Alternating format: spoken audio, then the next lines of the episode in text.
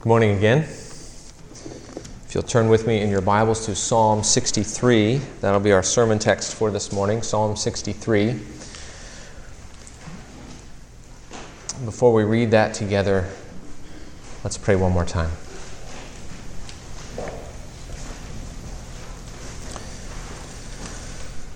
Our Father, we, we need you. Uh, we need you in this moment. We need you. I need you to uh, speak through me, uh, to speak your word clearly and plainly and boldly. We need you to give us hearts to uh, receive what is said, ears to hear, uh, minds to grasp. So, Father, we pray that you would pour out your Spirit on us right now, that you will be glorified as your word is proclaimed, received, believed, and Jesus is trusted upon afresh, and we pray these things in Jesus' name. Amen. Psalm sixty-three. A psalm of David when he was in the wilderness of Judah. O God, you are my God. Earnestly I seek you. My soul thirsts for you. My flesh faints for you, as in a dry and weary land where there is no water. So I have looked upon you in the sanctuary, beholding your power and glory. Because your steadfast love is better than life, my lips will praise you. So I will bless you as long as I live. In your name I will lift up my hands. My soul will be satisfied as with fat and rich food. And my mouth will praise you with joyful lips when I remember you upon my bed and meditate on you in the watches of the night. For you have been my help, and in the shadow of your wings I will sing for joy. My soul clings to you, your right hand upholds me. But those who seek to destroy my life shall go down into the depths of the earth. They shall be given over to the power of the sword. They shall be a portion for jackals. But the king shall rejoice in God. All who swear by him shall exalt, for the mouths of liars will be stopped.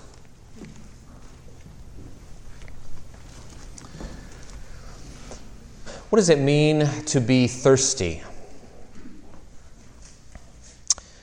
To be thirsty is when your body is telling you that you need water. It's a, a physical sensation, right? A bodily desire for something that we need. It's also a common metaphor. It can refer to any kind of desire, any longing. Because water is so necessary for life, to thirst is to long for something you need or you must have. Of course, people talk uh, today about someone being thirsty, and uh, whatever the, the context, in different contexts, what they mean is something like desperate, or desperately needy. Where are you thirsty in life? Where are you hungry, longing? Where do you have some unsatisfied craving, wishing for something else, something more than what you have? Well, we were created to be thirsty for God, to be desperately needy for Him. However, most of us are dehydrated and don't even notice. This morning we're going to uh, be talking about thirsting for God. And uh, if you look on the back of your bulletin, there's an outline there. And uh, we're going to look at the fact that God alone can satisfy the soul. Therefore, you should thirst for Him in the desert, seek Him in the sanctuary, and praise Him with your whole self. God alone can satisfy the soul. Therefore, thirst for Him in the desert, seek Him in the sanctuary, and praise Him with your whole self. So first, God alone can satisfy the soul. David begins uh, this psalm in verse one by saying, O God, you are my God. Earnestly I seek you. My soul thirsts for you. My flesh faints for you, as in a dry and weary land where there is no water. David has a longing for God. God is like water, which satisfies our soul and gives us life. God is somehow like water when everything around us is like a dry and weary land. Now, in Psalm sixty-three, David is literally in a dry and weary land. We're told that in the title. We're told that he's in the wilderness of Judah. But the physical dryness of his surroundings remind David of a deeper spiritual dryness in his soul. We have a thirst. We have a, a thirst which no water in this life can quench. We have this longing which no thing in this world can satisfy. And, and David tells us why this is, why this life cannot satisfy in verse three. Verse three, he says, "Your steadfast love is better than life." Better than life. David means something like all the good things that you might give are nothing compared to the love that you have. They are mere tokens, but your love is the fountain. Or, or maybe he, he means whatever this life offers, your love is better. Whatever the world might hold out, your love is more satisfying, more fulfilling than all of it. Something outside of this world, the love of God for his children, is better than all of the things in this world, David is saying. And so David then uh, decides he's going to look elsewhere, and he says in verse five, "My soul will be satisfied as with fat and rich fo- food." Right? As the mouths of our bellies are satisfied with, with, with fine dining, David says, our souls will be satisfied with God. God alone can satisfy our soul. We were created to enjoy Him, and so we long for Him. C S Lewis talks about this in uh, this desire in uh, his essay, The Weight of Glory. He, he talks about the ways that we try to dismiss this desire for the eternal as mere nostalgia. We say it's, it's just this memory of some long-forgotten joy. But Lewis says if you were to go back in time to that joy, to that moment, that happy moment in the past, you would see that that too was only another moment of remembering some previous joy, some distant delight. And what he's saying is that, that even in that past joy, that fond memory that you have, even in that past joy, there was a longing for something not yet present. Each joy in this life, he says, is only the, the scent of a flower we have not found, the echo of a tune we have not heard, news from a country we have not yet visited. No, he says, we, we desire something that cannot be found in this life. Our soul thirsts for God. We desire something that this world cannot offer. Augustine said our hearts are restless until they find our rest in God. Or we could say our soul is thirsty until we quench our thirst in God. And since this is the case, we should follow the example of David here and thirst for God in the desert. This psalm is a psalm of David. It's, it's written when he was king. And we know that because of verse eleven. Verse eleven says, "The king shall rejoice in God." But we know more than that because the heading says a psalm of David when he was in the wilderness of Judah. And when was it? When David was king, but also at the same time in the wilderness. Well, uh, most likely during his brief exile uh, of sorts when his son Absalom stole the throne. So this psalm was likely written when David was at this low point in his life. Right? There are highs and lows in life. This is a low, right? David's own son led a conspiracy to oust him. I'd call that a low. But David's experience is really a picture of the experience of Jesus.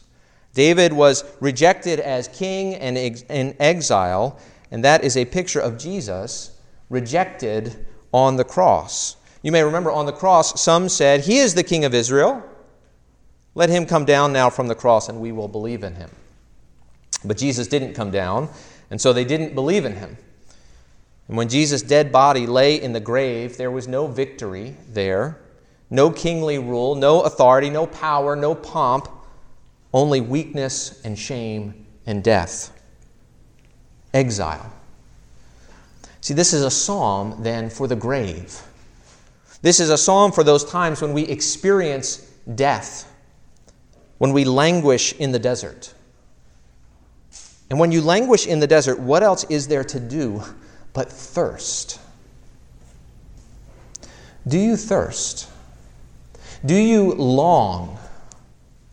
I think many of us cannot say with David, "My soul thirsts for you." We don't desire. We don't long for God. And the number one things that stops us in our day, I think, is simply distraction. Our world seems neither dry nor weary. There's stuff going on all around us every moment. Jeremiah says in Jeremiah two thirteen, "For my people have committed two evils. They have forsaken me, the fountain of living waters, and hewed out cisterns for themselves, broken cisterns that can hold no water." See, despite the fact that our thirst is for something this world cannot offer, we look to this age to satisfy. We look to money and power and sex and knowledge and reputation and beauty and politics. We have so many ways of dulling our senses to our spiritual hunger. The moment I begin to feel the least bit d- dissatisfied with life, I look at my phone or I turn on the T V. The T V doesn't satisfy, of course, but it distracts me. It distracts me from my thirst. What distracts you? What do you use as a distraction? I mean, it could be all kinds of good things. It could be your family, your friends, your job, media or music or movies or sports or exercise or food or academics. One author said, uh, what will truly satisfy the desires of our heart? As children, we thought it might be that bag of potato chips we begged our parents for at the store, or that new bike, video game, or doll we wanted for Christmas. We thought they would make us happy, but they didn't. As teenagers, we sought satisfaction in good grades or athletic accomplishments, a car, or in a significant other. But all of it left us discontent. As adults, we think that a bigger house, more or less children, or a better job will quench our thirst. That was his uh, qualification, not mine. As adults, we think that a bigger house, more or less children, or a better job will quench our thirst, but we're still left wanting more. See, where do you turn when life gets uncomfortable and when the thirst begins to break through? We have this deep, inborn thirst for God, but we seek to quench it with the things of earth. Why would we do that? Well, for one thing, it's easy. The stuff of earth is right before my eyes. Our world has a thousand and one distractions and God substitutes. But second, to really feel our thirst for God means feeling our own spiritual dryness. And I don't like that. If we want to thirst for God, we need to feel our own spiritual poverty. We need to know how barren this life is and how barren my soul is. How do you do that?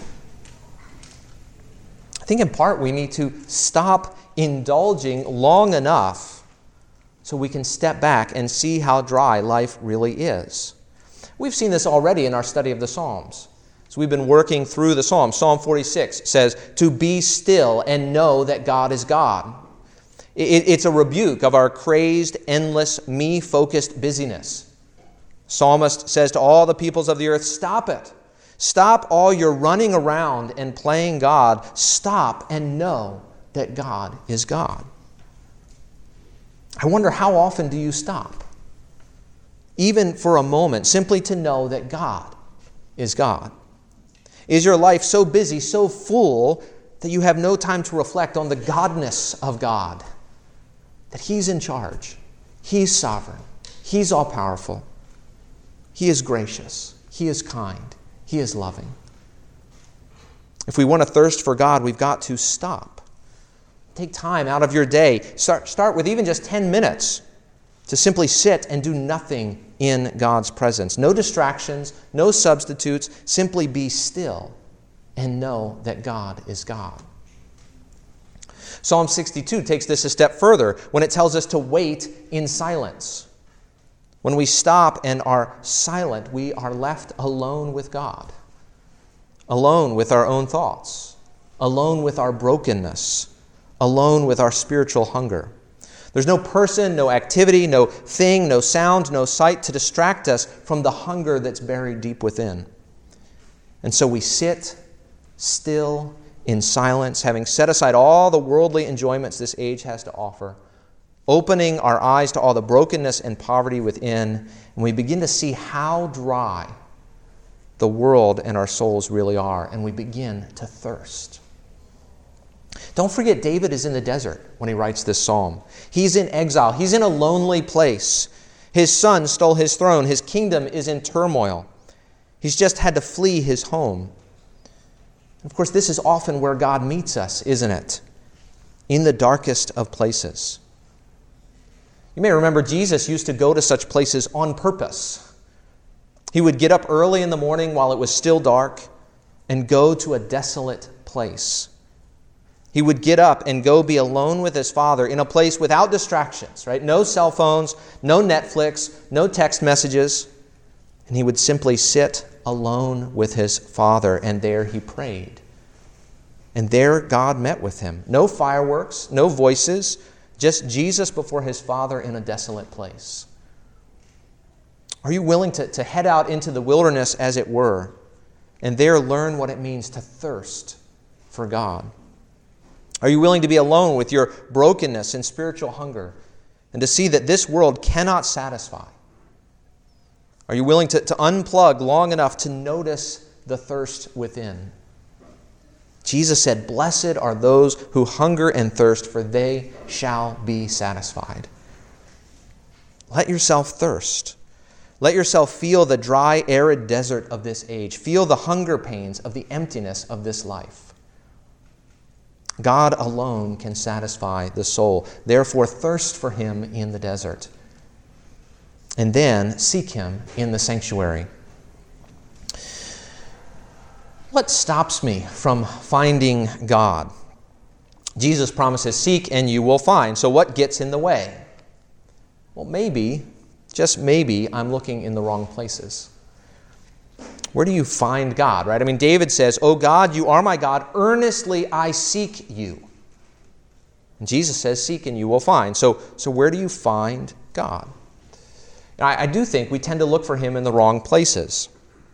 Let me just give a couple examples. First, you often hear people tell you in our day, "Look within," because God is somehow within you.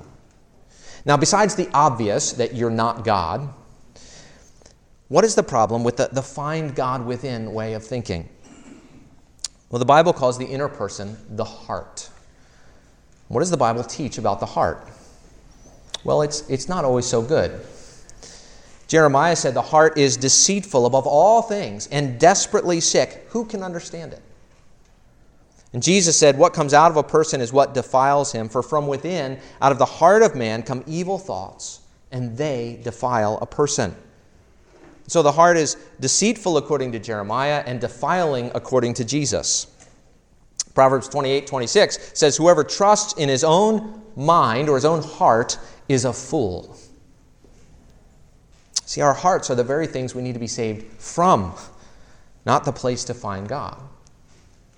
So then what? Where do we look? Well, second, we often look for God in our experiences. We hope to hear him or feel him or sense him. We look for signs, and then we look for God in those signs. Well, what's the problem with that? There are a number, and again, uh, let me just mention two. One, we, we tend to interpret signs in ways that suit us, right? It may be consistent with our desires. It may be consistent with our fears. Whatever the case, it's completely subjective. The God we end up with is, is really just a God of our own making. When we find God in the falling of a leaf or the steam on the bathroom mirror, what we're finding is the God of our imagination. It all depends on how creative we can be. The second problem happens when we look for signs, but they don't come. And suddenly we think, maybe there's something wrong with me. Our lives are more like the book of Ruth than Exodus, and we think there's something wrong with that. We want the fantastic and not the familiar. But again, maybe we're looking in the wrong places. Maybe God meets with us in the ordinary. The God of grace meets people where they are. But the only way to understand that rightly is to meet God where he promises to meet us. And so again, let's turn to David. Where does David seek after God?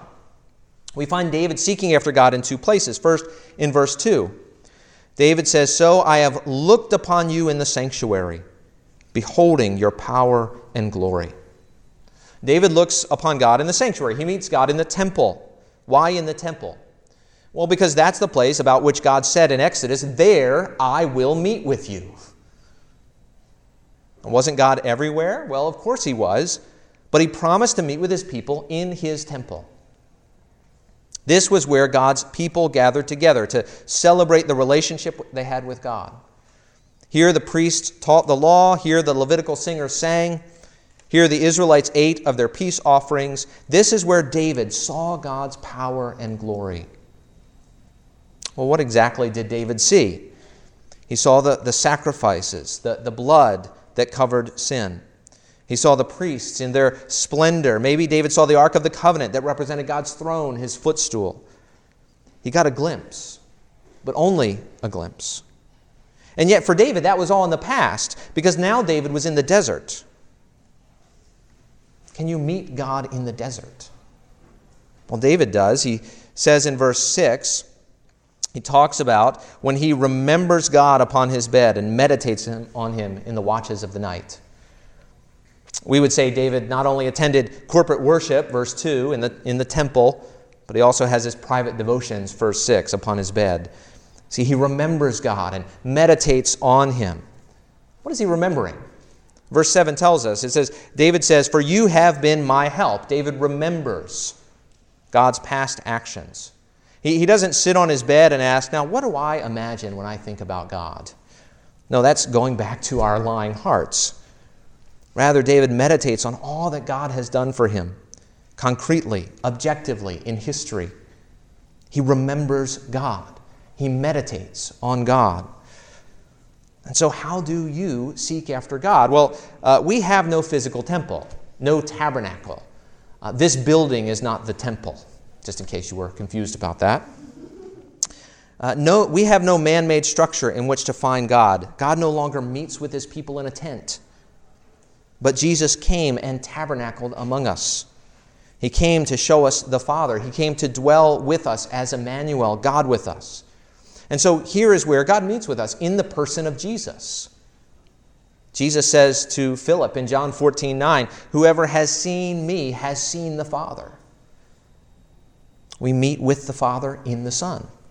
And Jesus promised the, the, the, the, the woman in the story read earlier, "Whoever drinks of the water that he gives will never thirst again."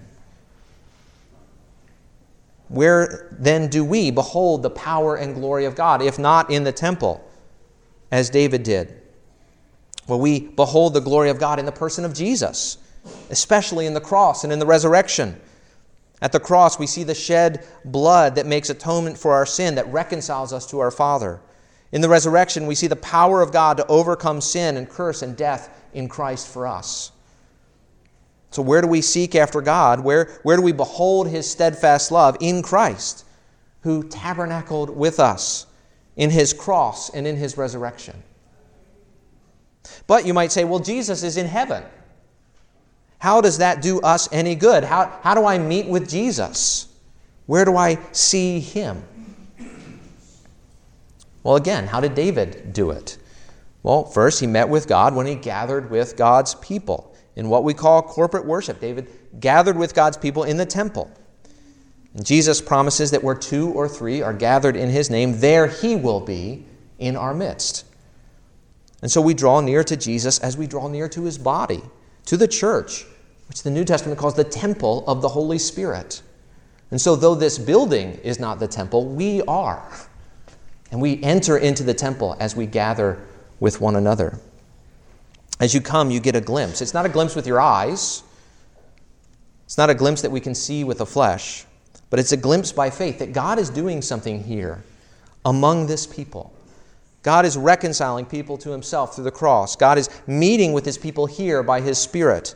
God is right here, right now, taking this ragtag group of misfits, weak, broken, and sinful as we are, and showing mercy and promising grace and giving us a foretaste of glories to come. But second, David also met with God alone, on his bed, as he counted the hours. He did it by remembering what God had done. And of course, unlike David, we have the distinct advantage of having the whole of Scripture to help us uh, remember what God has done in Christ. And so we meditate on Scripture. We remember what God has done for us in the cross. We don't read Scripture as a self-help book to fix us or simply as a manual of doctrine to make us smart. We read it to meet with our God, to meditate on Him, to uh, be reminded of Him, to fellowship with Him. And so where do we meet with Jesus? We meet Him among His people and in His Word. This is how we seek after God. We meet God where He promises to be found. Now, maybe this seems too ordinary to you. The Word in the church. It's not spectacular. It's not amazing. But when the prophet Elijah told the army commander Naaman to wash in the Jordan seven times to cure his leprosy, it seemed like a small thing. Naaman wanted something fantastic, something amazing, something wonderful. And Elijah simply said, just go wash. He wanted signs and wonders, but he was told simply to wash and be clean. And so when I say we satisfy our thirst as we seek after God among His people and in His Word, does that seem too easy? I think we want light shows, but God gives us the light of the world. We expect fireworks, and we are disappointed with the fountain. Seek after God among His people, in His Word, feeling the dryness of life, the emptiness of this age. Seek after God in Christ and drink of the water that He gives. And Jesus promises you will never thirst again. God alone can satisfy the soul. Therefore, thirst for Him in the desert, seek Him in the sanctuary, and then praise Him with your whole self. David thirsts for God. He seeks after God. He finds God, and then he praises Him. Verses three and four. Because your steadfast love is better than life, my lips will praise you. So I will bless you as long as I live. In your name I will lift up my hands. Then again in verses seven and eight, For, for you have been my help. In the shadow of your wings I will sing for joy. My soul clings to you. Your right hand upholds me. See, David seems to explode in spontaneous praise multiple times in this short chapter. And let's think briefly about the why and the how of David's praise. First, why? Right? David looks on God. He beholds God's power and glory, verse two. He knows the depth of God's steadfast love, verse three. He remembers that God has been his help, verse seven, and upholds him, verse eight. See, David's praise, in other words, has content. He praises God for something, for who God is and what He has done. His praise is fueled by God's person and work. And if you feel like your praise is, is half-hearted, and empty, or superficial, or outward, or even hypocritical at times, because you honor God with your lips, but your heart feels far from Him. Feed your praise on God and His works. Meditate on who God is. Remember what He has done. Consider His steadfast love. Our Father has given up His Son on the cross. Jesus went willingly to die for our sins. The Holy Spirit even now indwells and renews us. Though we deserve God's wrath, we receive His mercy. Though I am often impatient, God is patient. Even when I am cruel, God is kind. Though I be hard-hearted to the needs of others, God is compassionate and merciful to me. This is the fuel for our praise. And yet sometimes my heart is just not moved. I come expectant, wanting, longing, thirsting. I expect God to wow me, not, not with signs and wonders, but with His grace. Undeserved, unearned, unmerited grace. Maybe I catch a glimpse of that, but my heart remains cold. What do you do then? Well, you praise anyway. Right? You sing to God. You let the combination of the, the music and the words move your heart. That is the purpose of music, after all, right? Not to manipulate, but to move our hearts by the truth. Gospel truths should move our hearts. What does music do? It helps our hearts get in line with the truth. Music's purpose is to engage our emotions. David sings, but he doesn't only sing. Uh, his praise is expressed with his whole body. Even the word for bless in verse four uh, seems to come from the word for knee, as in to bow the knee before someone. And so David's lips praise, his knees bow, his hands are lifted up, even as his soul clings to God. And the, the, the point is, okay, maybe, maybe your emotions are not where you want them to be. And we can pray that God would warm our hearts and draw us to himself. But that's okay, right? Engage your body in order to engage your soul. Open your lips, bow your knees, lift up your hands. There are those, of course, who, who manipulate with superficial songs and, and such. We don't want to do that. But we also don't want to avoid emotions. God has made us as emotional, physical beings. We want our whole bodies to be engaged in worship and praise. And so feed your soul on a steady diet of God and his works, and then engage your whole body to respond to him in prayer and praise. Now, David ends this psalm in kind of an odd way by talking about his enemies. Remember, David is in the desert, thirsting after God. He's in the desert because of his enemies. And David knows that whatever, whatever his enemies might do, the king shall rejoice in God. This is the, the confidence of David. Whatever my enemies might do, whatever they might say, I shall rejoice. And of course, Jesus did too in the resurrection.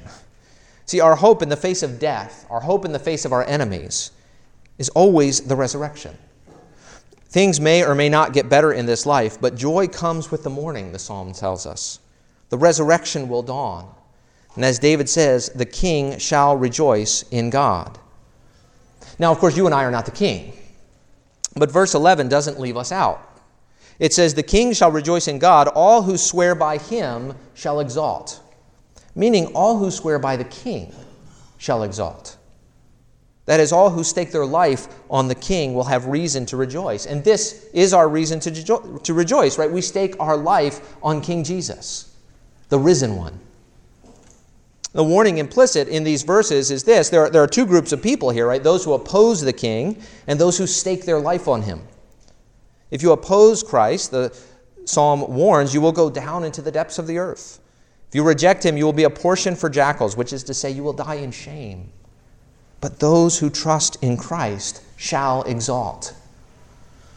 I hope that you know the, the dryness of your own soul, the dryness of this age, and so feel your thirst for God. I hope that you seek him where he may be found, in the person of Jesus, in his word, among his people, in the context of the desert. I hope that you know Jesus as the fountain of living waters. And I hope that leads you to praise, to rejoice with your whole being. It's a process, of course, right? A day by day, we're weaned off of this age, and we learn to quench our thirst in Jesus more and more. But if that is true of you, let me add only this. There are many out there who thirst and don't even know it. They are dying of dehydration and have no idea. Offer them the water of life. Right? It may be a neighbor or a coworker or a classmate or a friend, but take time to, to get to know them, to engage with them, to reach out to them, to love them, to speak with them about the dryness of this age and the water of life found in Jesus.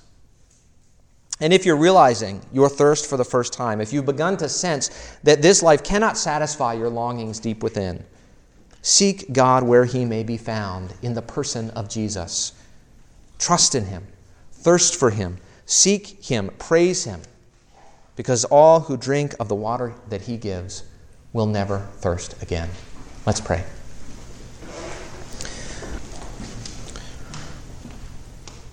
Our Father, we long to know you, to quench our thirst on you, to drink deeply of your love and of your grace and of your mercy found in the cross. And we pray that you would open our eyes to see Jesus in all of his glory,